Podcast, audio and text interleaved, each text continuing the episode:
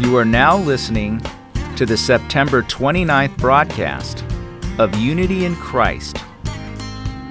Today's topics are the history of the Biblio, the sex spiral, and grace upon grace. We will begin with the history of the Biblio. This program will examine how the Bible was recorded, inspect the archaeological evidence, as well as the different languages it has been translated into.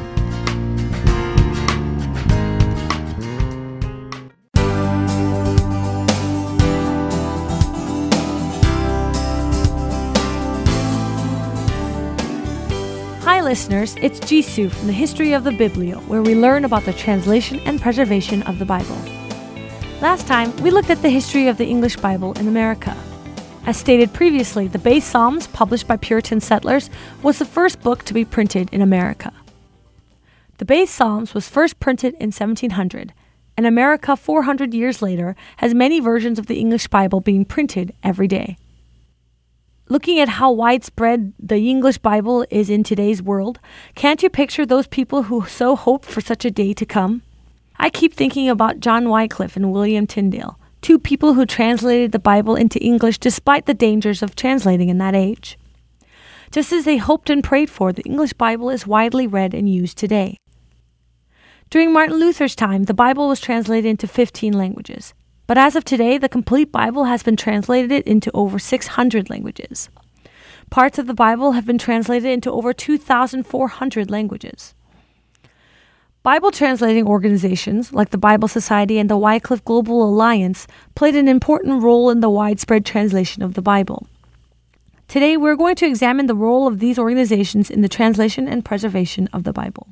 The story of the creation of the Bible Society started when, in 1800, a young girl by the name of Mary Jones bought a Bible. Mary was a Welsh farm girl who, after becoming a Christian at age 8, became an avid Bible reader. Despite her love for the Bible, her family could not afford a Bible. In order to purchase a Bible for herself, Mary Jones worked many different jobs that came her way and saved up her wages for 6 years. Even with the money, it was difficult for Mary to buy a Bible because the only place she could buy a Bible was Bala, a town 26 miles from her home. Mary Jones, however, was determined, and she walked the 26 miles barefoot. At the time, the only person selling Bibles in Bala was a minister by the name of Thomas Charles. When Mary visited the Reverend, Charles gave Mary disappointing news. The last available print was already promised to someone else. Mary was so disappointed by this news that she was overcome with tears. Reverend Charles was saddened by Mary's tears and was determined to do something to replenish Welsh Bibles in the region. Afterwards, Charles participated in a meeting of the Council of the Religious Tract Society and told them the story of Mary Jones and the necessity of a Welsh Bible. Pastor Joseph Hughes, then Secretary of the Religious Tract Society, was inspired by Mary's story. He said famously, "If for Wales, why not for the kingdom? And if for the kingdom, why not for the world?" Such thinking led to the formation of what is now the British and Foreign Bible Society. The British and Foreign Bible Society was first established in 1804. 2 years later, in 1806, 10,000 Welsh Bibles were produced. And in 1808, 30,000 Welsh New Testaments and 20,000 complete Bibles were distributed. Though the British and Foreign Bible Society was created for the publishing of Welsh Bibles, within 10 years of the formation of the British and Foreign Bible Society, many other Bible societies formed across Europe, in Germany, Switzerland, Netherlands, Russia, and Hungary. And in 1816, the American Bible Society was formed. Bible societies are traditionally an ecclesiastical organization that sets as its purpose to produce and translate Bibles that can be distributed cheaply and easily understood. As of 2010, there are 147 Bible societies across the globe, and these societies together form the International Bible Society.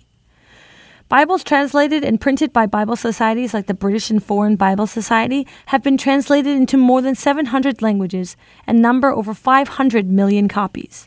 Isn't it amazing that such an influential organization started all because a little girl desperately wanted her own Bible?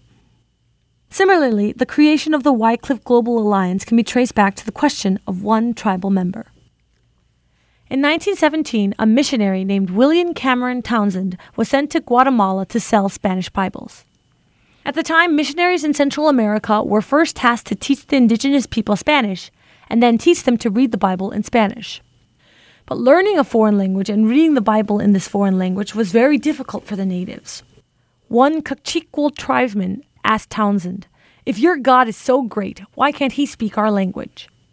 This made Townsend determined to translate the Bible into Kaqchikel. 14 years later, Townsend published the first Kaqchikel version of the Bible. Afterwards, Townsend learned that there were hundreds of tribes without a written language, with over 50 of them in Mexico alone. Thus, Townsend created the Summer Institute of Linguistics, or SIL, to train translators.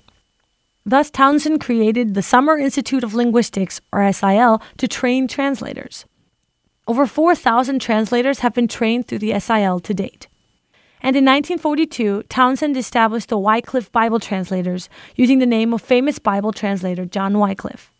Wycliffe Bible Translators are working in over 93 countries, translating the Bible into over 2,000 minority languages. This Wycliffe Bible Translators is also known today as the Wycliffe Global Alliance. I remember seeing a poster for the Wycliffe Bible Translators on my church bulletin board when I was young. Most of the times, such posters contain a punchline or a strong image to make it memorable. But this poster was all white, with a simple blue border and the words Wycliffe Bible Translators in small print. Most of the poster was white. I remember thinking the poster was very unique. I'm not sure exactly what the poster represents, but seeing as there are still over 1.5 billion people on this earth who cannot read a Bible in their mother tongue, I can see how the white represents the current condition. Of the 7,000 or so languages that exist in the world today, there are only 600 or so languages in which a complete Bible exists.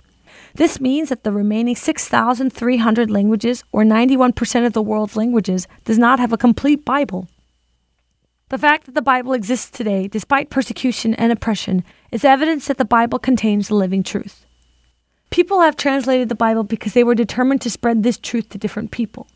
The Bible is the Word that reveals God and evidences Jesus Christ, the living Word that became flesh, came to this earth, died, was reborn, and rose into heaven. We have all been blessed because we can access this precious life-giving message whenever and wherever we want. I pray that this blessing prompts us to read and spread the Bible constantly. I end the history of the Biblio here. Thank you for listening this far. Goodbye.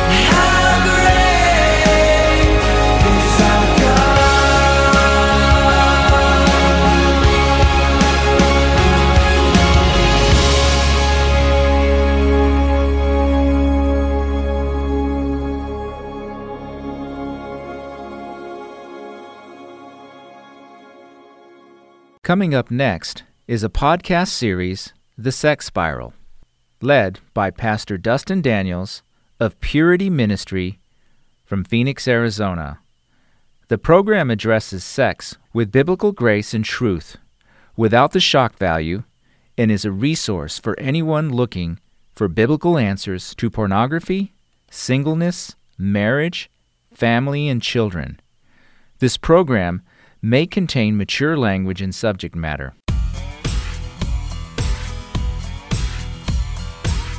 Welcome to God, Sex, and You, a daily discipleship podcast on healthy sexuality. Here's your host, Purity Pastor Dustin Daniels. We wrap up our study today on being made perfect in purity. We started off in the Old Testament by defining what purity really is. We then studied Proverbs 5, 6, and 7, and we heard the tenderness of our Heavenly Father. And then we moved to the New Testament, and we looked at the amazing story of Jesus and the woman who was caught in adultery. And now we get to see how all of this comes together in an amazing conclusion. I mentioned several days ago that Jesus knows the pain and he knows the shame that goes with sexual sin. Today we learn how he did that. In today's podcast, we'll learn, number one, why Jesus is called the Lamb of God, who is the only one who can take away sin. Number two, why Jesus bled from 7 places for our lack of purity. And number three, what a lesson, what a message like this should drive us to do in response to hearing the message. Today's lesson is titled, The 7 Places That Will Set You Free. And it brings us back to Proverbs 7:2. Keep my commandments and live again, and be healed. Do you guys see the same tenderness that was written in Proverbs 5, 6, and 7, and how it was lived out in the life of Jesus? Do you see how they're not 2 separate things, but they're integrated? And here's the thing. This woman, she had no idea that this man standing in front of her was getting ready to pay the ultimate price to go to Calvary for her sexual sin. See, Jesus, he's the Lamb of God who came to take away the sin of the world. Jesus, this unblemished, this undefiled Son of Man. Jesus, this man who has nothing mixed in. He's pure and he's perfect, and it's what we're supposed to be. But the problem is that we're not. And it's because we're not that Jesus is called the Lamb of God. And he had to be slain. He had to be slain to make us pure. The prophet Isaiah writes about Jesus 500 to 700 years before Jesus was born. And he says this, many were amazed when they saw him. His face was so disfigured, he seemed hardly human. And from his appearance, one would scarcely know that he was a man. Did you guys know that Jesus bled from 7 specific places on his body? If you know anything about the Bible, the number 7 is the number of perfection. And I would like us to go into a time of reflection for a few moments when it comes to purity. We're going to focus in on the grace of Almighty God in speaking to us in this subject, and yet at the same time, we need to look in the rearview mirror of our own life. The first place that Jesus bled from was his head. The Roman soldiers knew that he was called the King of the Jews, so instead of giving them a crown of gold, jewels, they thought it'd be pretty funny to go and create some type of crown of thorns. And they just didn't put it on Jesus' head. They beat it onto his head. And Jesus bled from his head.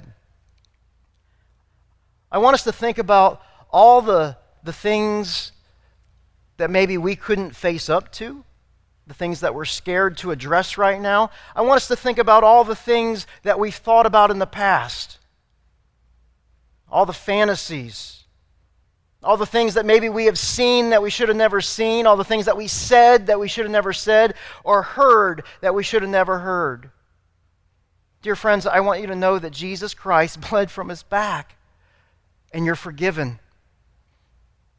Bled from his head, and you're forgiven. The second place is his back.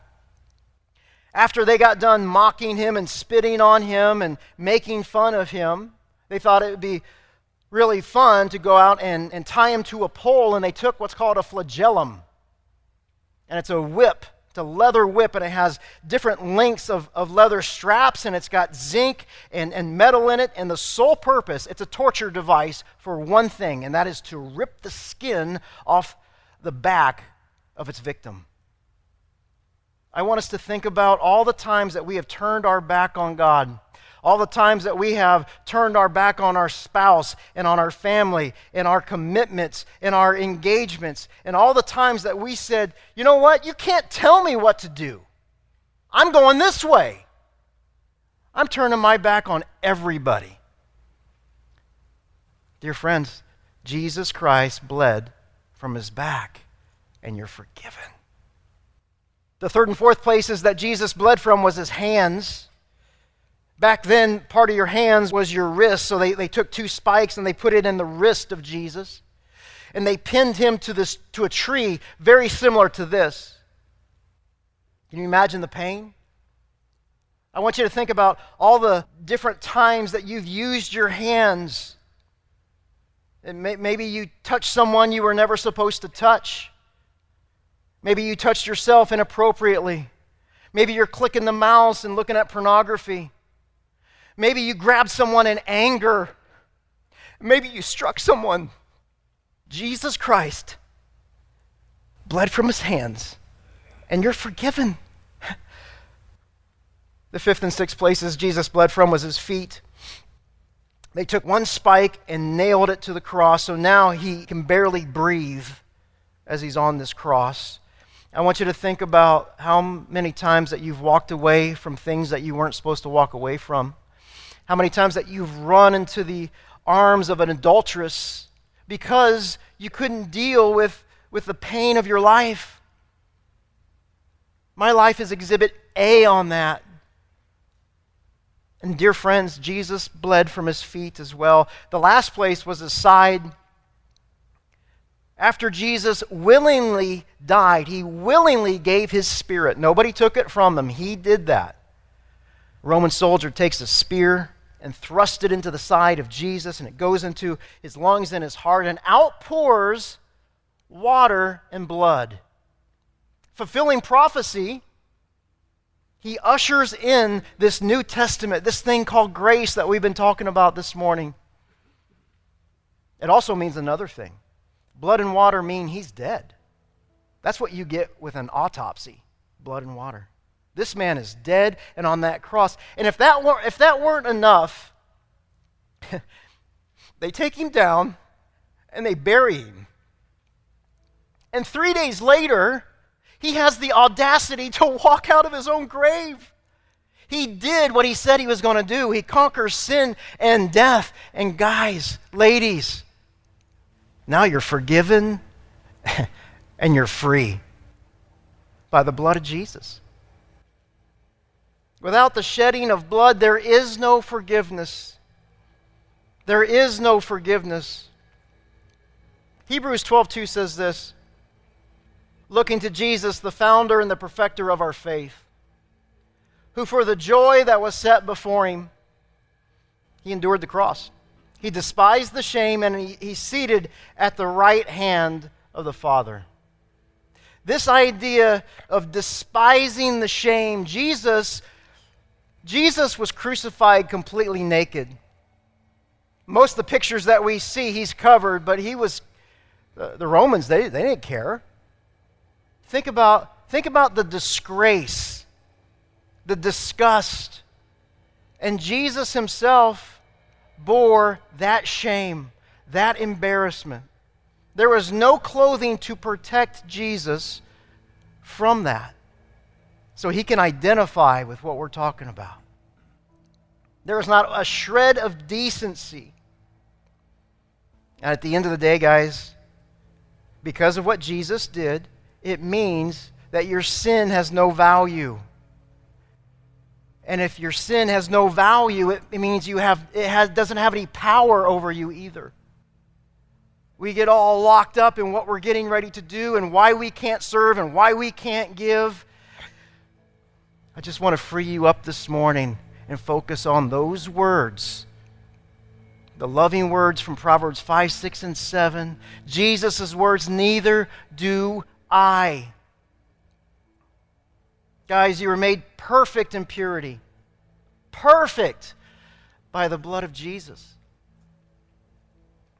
Pray with me. Father, we just want to come to you now in a time of reflection, a time of confession, a time of repentance. But most of all, Lord God, we want to come to you in a time of worship, because worship is the only thing that we can do in response to making us perfect in your purity. And it's in Jesus' name I pray. Amen. Worship is indeed the only thing that we can do when we see and feel the weight and the gravity of what the Lord Jesus Christ has done in our lives. Amen?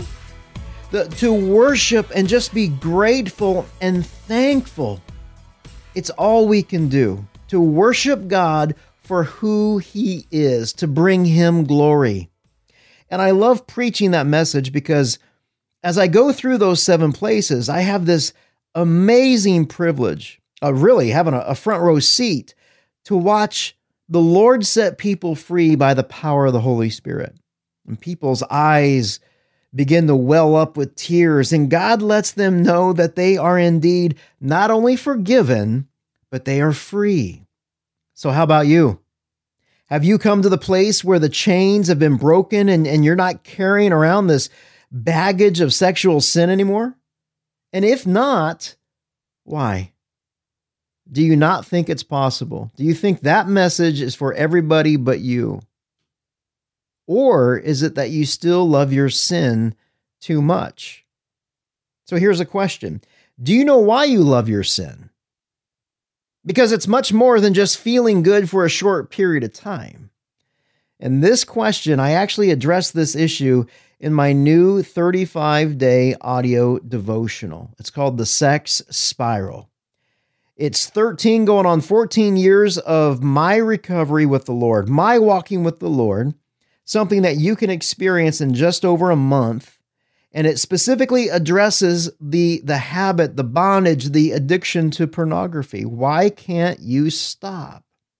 Here's the cool thing.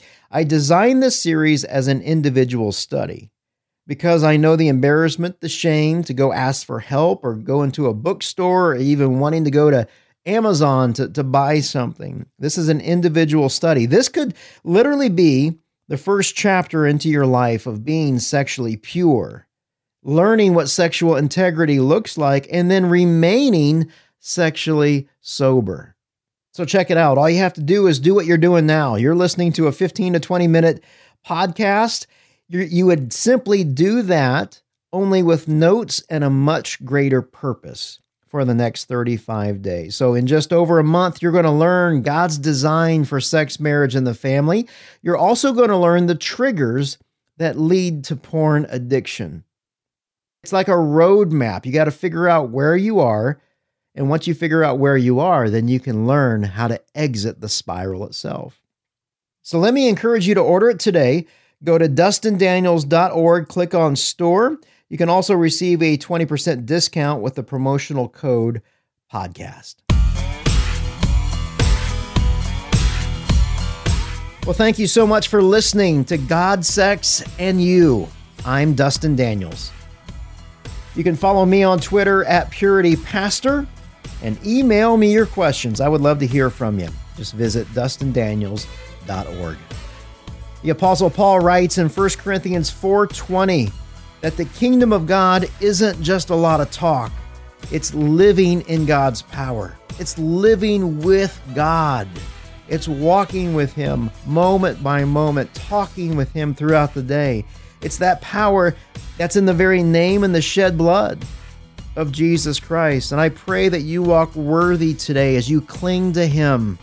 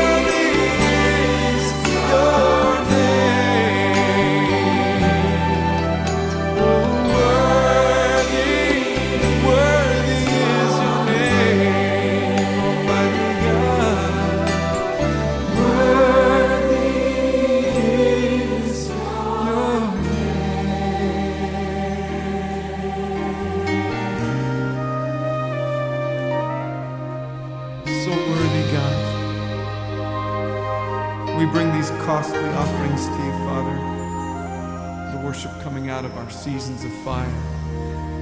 Like the alabaster, Lord, we will be broken to spill out the fragrance of worship.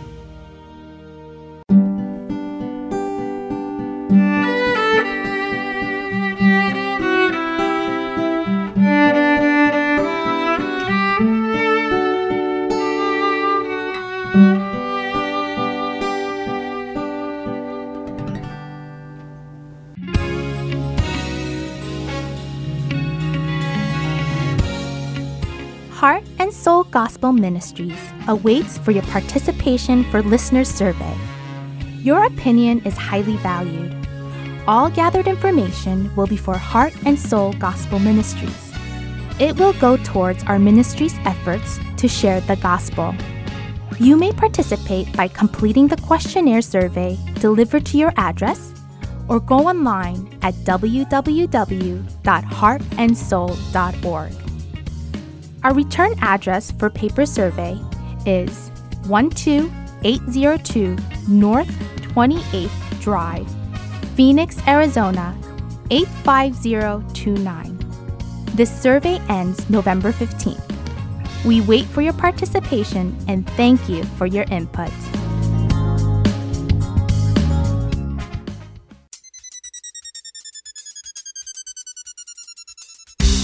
Coming up next is a sermon by Pastor Mark Martin of the Calvary Community Church in Phoenix, Arizona.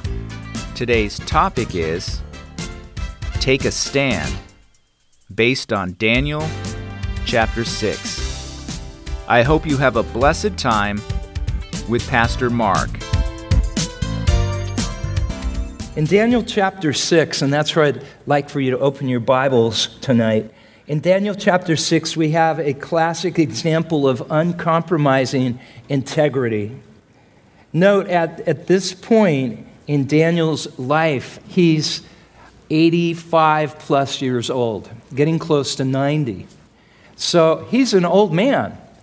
The book of Daniel starts with him maybe being, he's in his teens, maybe 16, when chapter 1 occurs. So we've got the big span of Daniel's life covering a lot of years. From Daniel chapter 6, I'm going to read just almost the whole chapter. So let's look at verse 1. Daniel 6, verse 1. It pleased Darius, that's the king, to set over the kingdom 120 satraps. They kind of be like governors, to be throughout the whole kingdom. And over them, 3 high officials, of whom Daniel was one, to whom these satraps should give account, so that the king might suffer no loss. Then this Daniel became distinguished above all the other high officials and satraps, because an excellent what? Spirit was in him. Now, we would know that in the New Covenant as the Holy Spirit, right?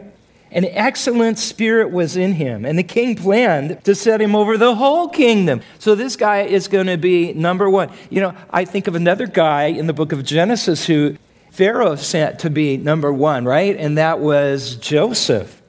So here he's headed for even more greatness than he's had. Then the high officials and the satraps sought to find a ground for complaint against Daniel with regard to the kingdom. But they could find no ground for the complaint or any fault because he was faithful and no error or fault was found in him. He was blameless. See, these others were jealous of him. And I think the thing that galled them the most was that he was Hebrew. He was a Jew. And how can this foreigner, this minority, become now, you know, the highest official in the country? He's committed to telling us all what to do. And they were really bugged with that. So they're looking. Somehow there's got to be some kind of dirt to dig up on Daniel. But nobody could find anything. He was a man of integrity. Then these men said, we shall not find any ground for complaint against this Daniel, you know, unless we find it in connection with the law of his God. Then these high officials and satraps came by agreement to the king, and they said to him, O King Darius, live forever. And this is, they're setting a trap. All the high officials of the kingdom, the prefects and satraps, the counselors, the governors, are agreed that the king should establish an ordinance and enforce an injunction that whoever makes petition to any god or man for 30 days, except you, O king, shall be cast into the den of lions. That's kind of appealing to your pride, right? You're the only one anybody's going to worship for a month. Oh, that sounds cool. It's, you know. Now, O king, establish the injunction, sign the document, so it cannot be changed according to the laws of the Medes and Persians, which cannot be revoked. Once the king signed a law, it could not be revoked. There couldn't be a referendum. There's no changing the law. So he signed the document and the injunction. Verse 10. when Daniel knew that the document had been signed. Now, we're going to come back to Daniel 10 a couple of times, this verse in verse 10. When Daniel knew that the document had been signed, he went to his house where he had his windows open toward Jerusalem. He got down on his knees 3 times a day and prayed and gave thanks before his God as he had done previously. Then these men came by agreement. These are his enemies, these people who are scoping him out. Then these men came by agreement and found Daniel making petition and plea before his God. Then they came near and said before the king concerning the injunction, "O king, did you not sign an injunction that anyone who makes petition to any god or man within 30 days except to you, O king, shall be cast into the den of lions?" The king answered and said, "Oh, this thing stands fast according to the law of the Medes and Persians, which cannot be revoked." Then they answered and said before the king, "Daniel, who is one of the exiles from Judah, pays no attention to you, O king, or the injunction you have signed, but makes his petition 3 times a day. Then the king, when he heard these words, was much distressed and set his mind to deliver Daniel, and he labored till the sun went down to rescue him. You know, get the lawyers, look at the books. Is there any way that we can get a law? Is there a loophole? Any way to get him out? Because the king liked Daniel. He was the man that he wanted in charge. Then these men came by agreement to the king and said to the king, "Know, O king, that it is a law of the Medes and the Persians that no injunction or ordinance that the king establishes can be changed." Verse 16, then the king commanded, and Daniel was brought and cast into the den of lions.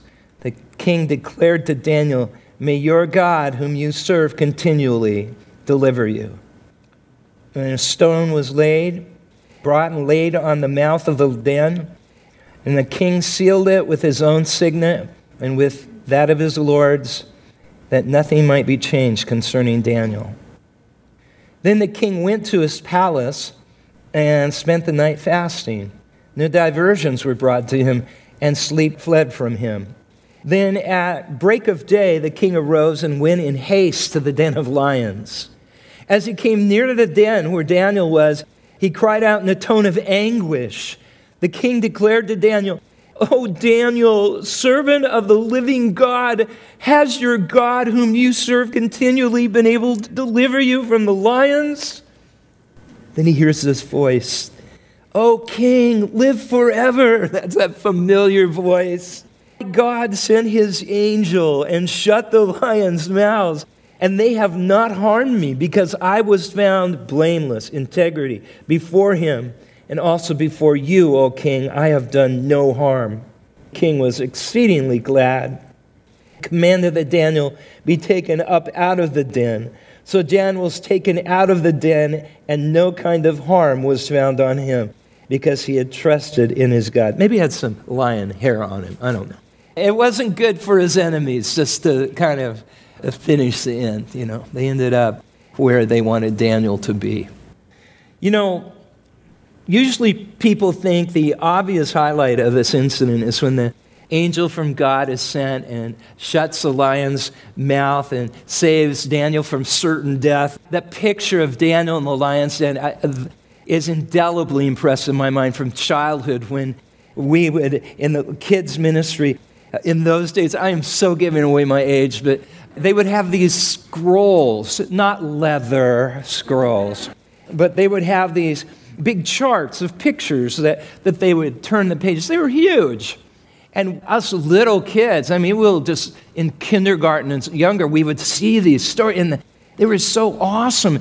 And I remember the one. How many of you remember a picture? I mean, you just saw one of Daniel in the lion's den. As a kid, I remember that story.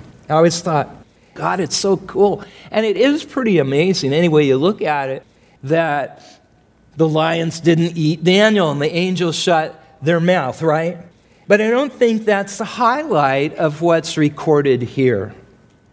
I think the highlight of this event is the courageous display of Daniel's integrity.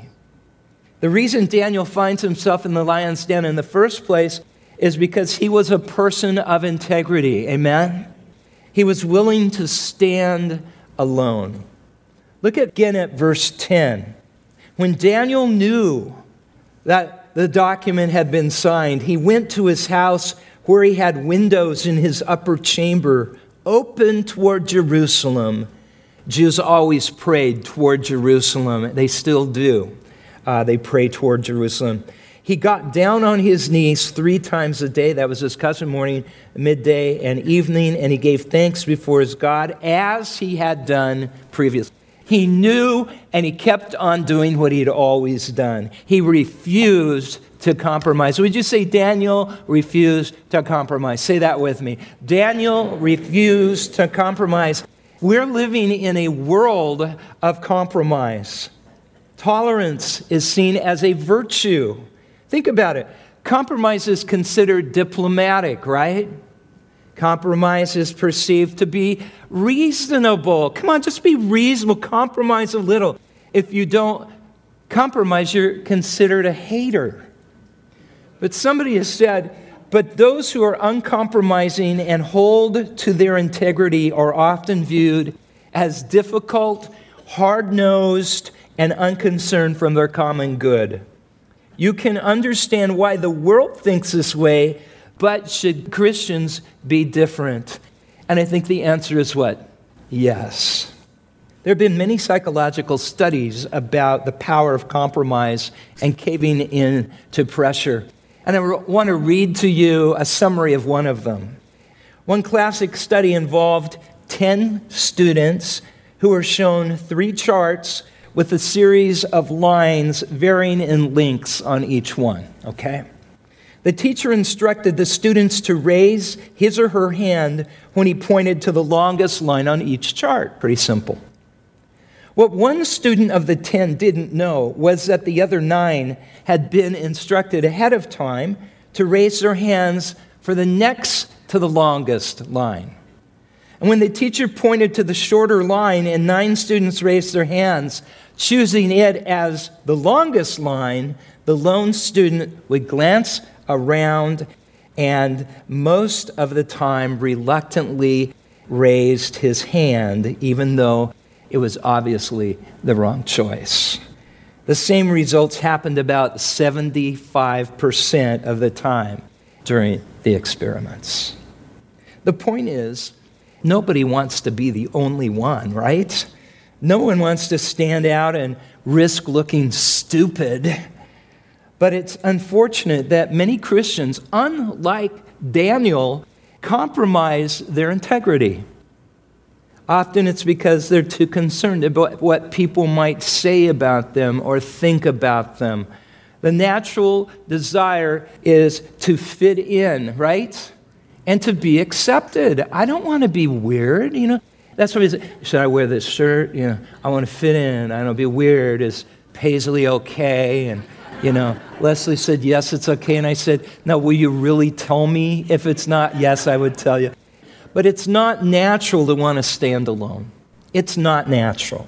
But there will be many times in your life when you have to stand alone to maintain your integrity. I want you to look again at verse 10. When Daniel knew that the document had been signed, he went to his house where he had windows in his upper chamber open toward Jerusalem. That's the way he prayed. Every day, 3 times a day when he was praying, he'd open it up and he'd go, you know, he'd face Jerusalem and there he would pray. Now, that's gutsy. Daniel was the only person, probably among tens of thousands of people who did not do what came naturally. He stood alone. And that's the point. Learn to stand alone. I want you to ask a couple of questions about your personal integrity. Now, this is not you give me an answer back kind of question. This is something that you think about. And just be very careful in your thinking. I want to ask you, here's the first thing. I want you to think of when the last time you made a hard decision to maintain your personal integrity. Another question would be, when's the last time you politely disagreed with some derogatory comment that was made about your faith? When's the last time you justified disobeying God? Maybe you rationalized not doing what you know is the right thing to do. God calls us to obedience, even when it's a hard obedience, you know? There's another thing to think about, and that's how compromise affects other people and the people around us. When's the last time you would not participate in an activity because you didn't want to compromise your witness? Have you ever thought that you might be justifying your compromise by rationalizing that you may actually make Jesus more palatable to people? You know, I don't want to be the weird Christian. I want to be winsome. You know what that means? I want to be somebody who would draw. I want to question. But I want to be their friend. Nothing wrong with that for sure. I want to model Jesus' love. Nothing wrong with that. I'm not saying that. Do you compromise because you want to be a spiritual diplomat? That's what I'm saying. Think about this. Could your presence somewhere imply acceptance of a lifestyle or philosophy that you do not believe in? Even though you don't participate in the sin or you reject the philosophy or the lifestyle behind it, does your presence imply approval or acceptance? We've got to think about these things now. You may actually run the risk of confusing a seeking person or ruin your witness with them. It's a fine line. I know it. It's a fine line to draw between, you know, doing, going, and compromising and not compromising.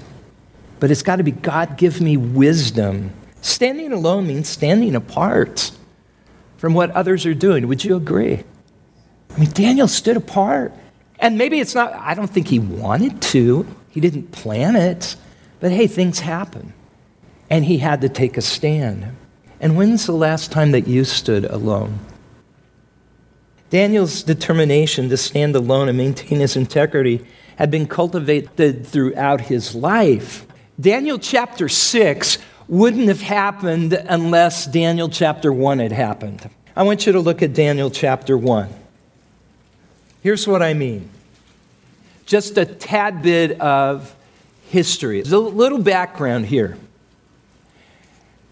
Following his first invasion of Judah and the siege of Jerusalem in 606 BC, King Nebuchadnezzar of Babylon took dozens, scores of hostages back to Babylon with him. And Daniel was among this group. Like I said, Daniel was young. It's amazing how God uses teenagers. And he was a teenager when he was carted off to Babylon. And the king's plan was to integrate them into Babylonian lifestyle and government. They would have been given some of the greatest privileges in the world at that time. And as the record states, the king was looking to train new leaders, and he ordered his chief official to choose from among the Hebrews. He was looking for certain qualities. And if you look at chapter 1, verse 4, you'll see what they were. They must be of the royal family or nobility. And then look at verse 4. They must be skillful in all wisdom, endowed with knowledge, understanding, learning, and competent to stand in the king's palace, and to teach them the literature and language of the Chaldeans. That's the Babylonian folks. Verses 5 through 7. The king assigned them a daily portion of the food that the king ate and of the wine that he drank. And they were to be educated for 3 years, and at the end of that time, they were to stand before the king. Among these were Daniel, Hananiah, Mishael, and Azariah of the tribe of Judah. And the chief of the eunuchs gave them names. He gives them pagan names. They're named after false gods. Daniel he called Belteshazzar. Hananiah he called Shadrach. Mishael he called Meshach. And Azariah he called Abednego. It's been pointed out that Daniel didn't balk at receiving a pagan education, okay? He didn't balk at being trained in the king's service. He didn't even complain about having his name changed to one that contained the name of a pagan god. But he drew the line where Scripture drew the line. Amen? Look at verse 8. But Daniel resolved that he would not defile himself with the king's food or with the wine that he drank. Therefore, he asked the chief of the eunuchs to allow him not to defile himself. Daniel would not participate in anything that would compromise his integrity and his obedience to God. Who would have known? I mean, come on. What's a little meat and some wine, right? Couldn't he have rationalized that he might be a better witness if he didn't come across too dogmatic about what he ate, what he drank? And it's implied in all of this that if he botched up here, he would not be able to advance in the king's service. I'm sure there were dozens of other ways that Daniel might have justified some kind of a slight compromise even. But look at verse 8 again. Daniel resolved that he would not defile himself. The King James Version says, Daniel purposed in his heart. When's the last time you resolved to do something? Last time you purposed in your heart to do something. The Amplified Version says he determined in his heart. He resolved. He purposed. He determined in his heart that he wouldn't defile himself. This was possible because Daniel gave himself wholly to the Lord. As I was looking at this, and I had the advantage of studying this, more than we are right now, I noticed that at least 6 times in the book of Daniel, kings comment. And when they're talking about Daniel, and they say, Daniel, in whom the spirit of the gods live. They didn't understand the one and true living God, right? But they notice that there's a spirit in him. We know it to be the who? Holy Spirit. The kings are saying that over and over. The spirit of the gods is him. The spirit of gods is him. They could tell he was different than anybody else. That's why the king says, I want you to be the guy that is running the kingdom with me because I can't trust any of these others. But I know I can because you have integrity. Daniel had a reputation of having a total devotion to God. He didn't stand around and pray all the time. You got to understand that. He was one of the busiest people in the world, but his devotion to the Lord was continual and absolute. Think about that. It was how often the world pressures us and tries to squeeze us into its mold and conform us to it. It's all the time. On every direction, the world is working to try to compromise us, to make us more callous toward things, to have us more and more, pressed into its mold, so that when the mold is relieved, we look more like the world than we look like a child of God. Romans 12:2 is not an unfamiliar verse to any of us. The Phillips translation translates it this way. Don't let the world around you squeeze you into its own mold. Don't let the world around you squeeze you into its mold. And I'm telling you, every one of us is experiencing that. And some of us are hearing this right now and we're saying, that's what's happening to me. That's what that is all about. And I'm telling you, you got to kick the mold away. Because if we want anyone to have an impression on us, it's God the Spirit, right? We want to be impressed. We want to have the mold. We want to come out looking like Jesus and not the world. But transformers are people whose lives are controlled by power from within. The world wants to squeeze us into its mold. The Holy Spirit says, no, I'm going to live my life from within out through you. Amen. Daniel was a transformer. And instead of being changed by people and circumstances around him, he was an agent for change. Man, powerful rulers like Nebuchadnezzar and Darius and other government officials found themselves influenced and changed by Daniel's life. We have several of them confessing at the end of some, they say, Daniel, your God is the most high God. Nebuchadnezzar ends up saying, he tries to make a law now. Everyone should worship him.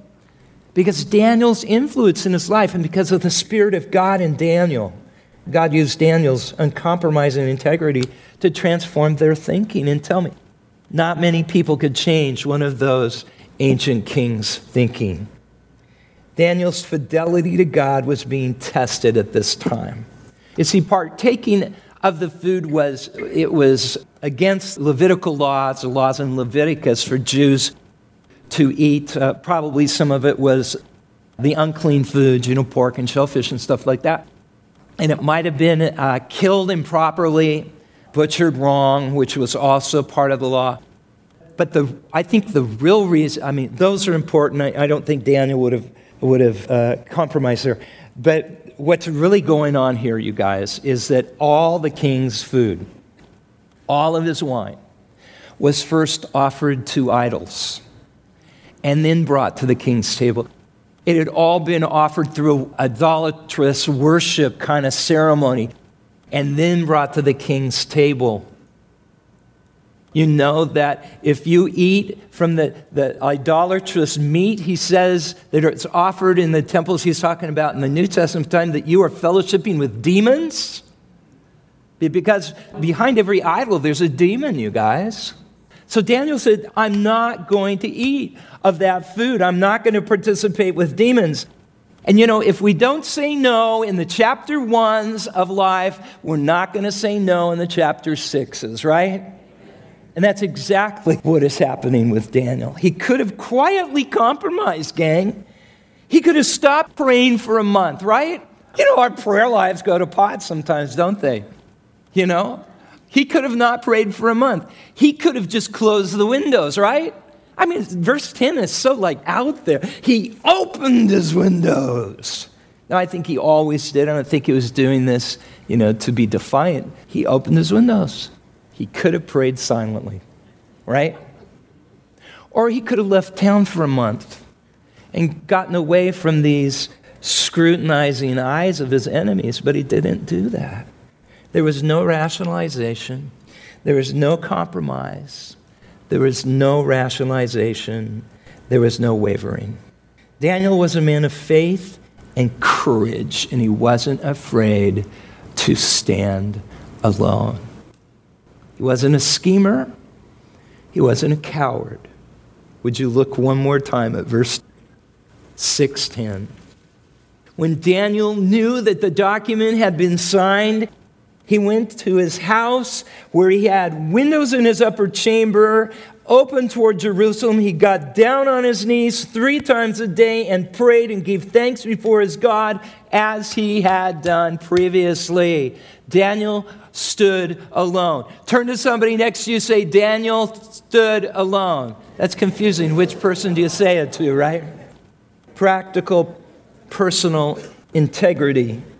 It's what I want to talk about right now. Practical, personal integrity. I see Daniel. I see chapter 1. I see chapter 6. I see how they're connected. You start with the little things, and you go to the big things. You start with meat and wine, and you go to lions. You're going to be the meat for some beast. Personal integrity involves our lives. I think it involves all the areas of our lives. I'm not going to be comprehensive here, but these are some of the things that I was thinking about. One is speaking the truth. That involves integrity, right? Speaking the truth. Sometimes it's speaking up the truth, not lying, being honest with your finances. When it comes to the hours you turn in, when it comes to your honesty in dealing with the government, people say, the government, I don't like the government, so I can rip off the government. You know what? God established the government, whether you like it or not. The book of Romans says God established the government, and he put them there for a reason, and he didn't give them sword for nothing, okay? Are you honest with your finances? Do you hand back the change if you're given wrong change, if you still use money? And you don't take that extra buck or $2, you go back and you go, will you? Oh, it's only $2. No, that's an issue of integrity.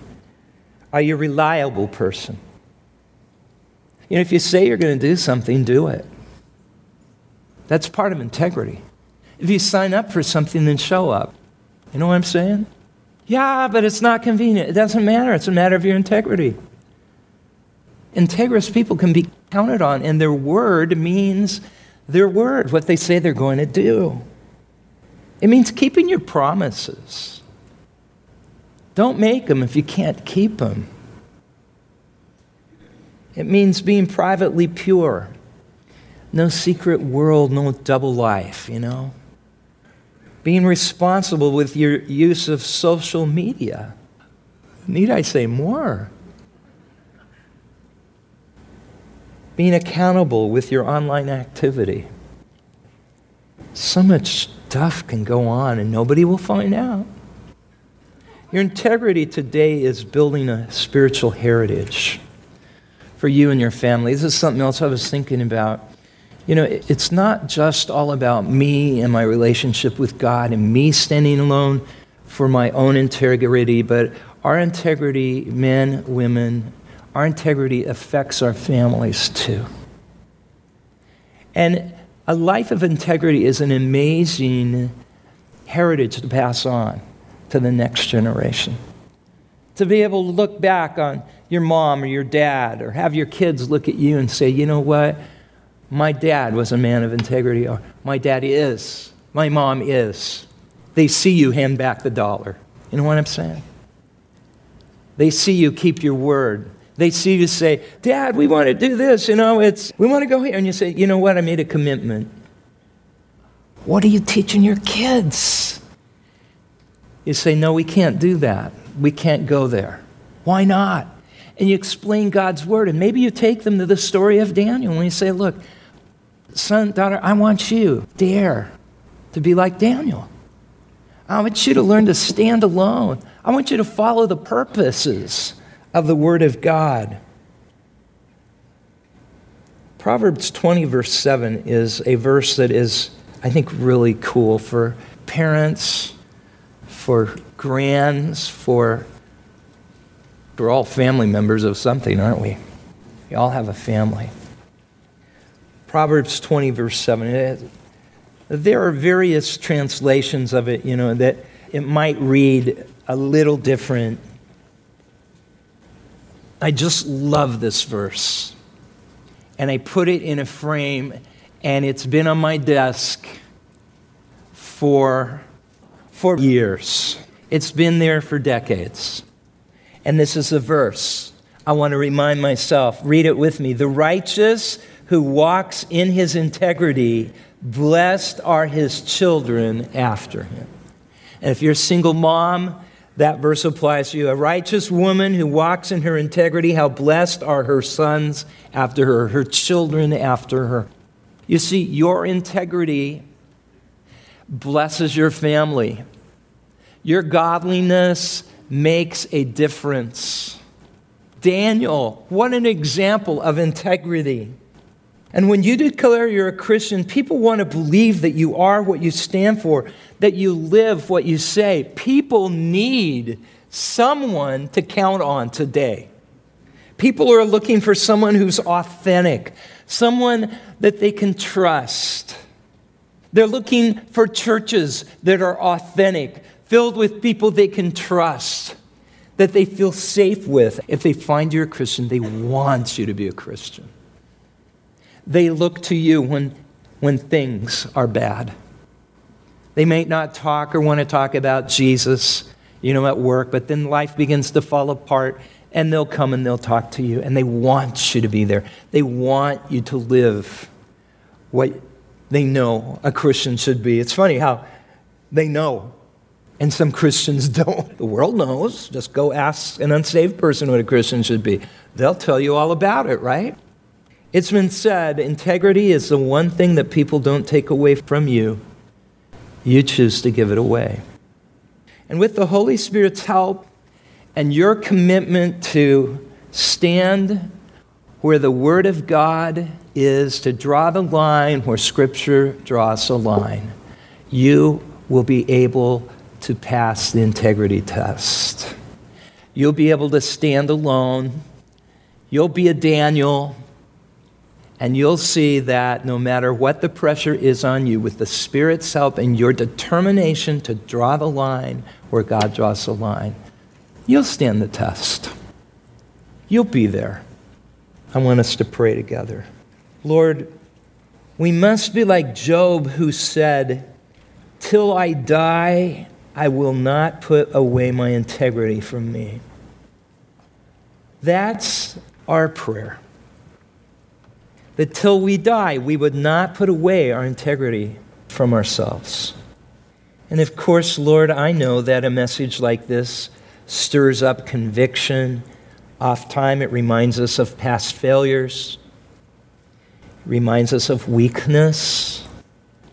For some of us, a lot of shame pops up. And in the name of Jesus right now, and because his blood was shed for us to cleanse our sins, we don't receive those things.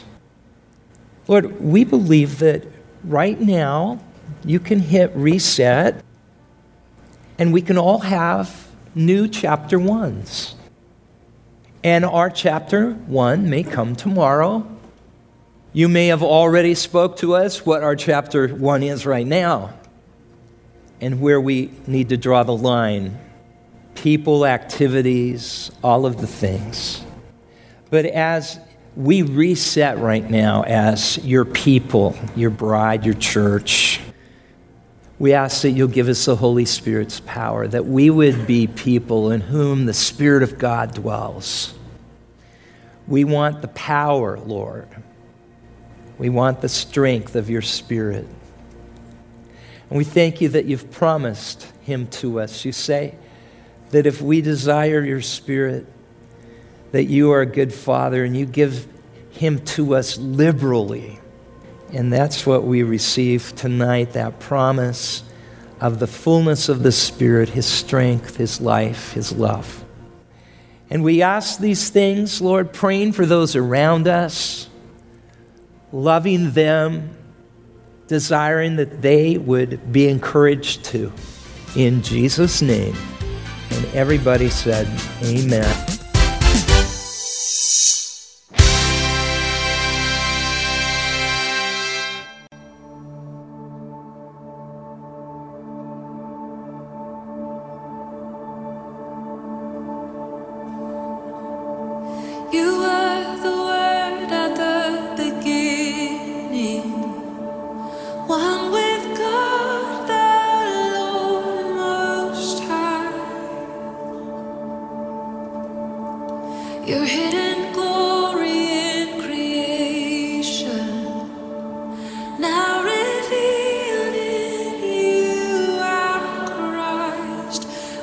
Beautiful name it is. What a beautiful name.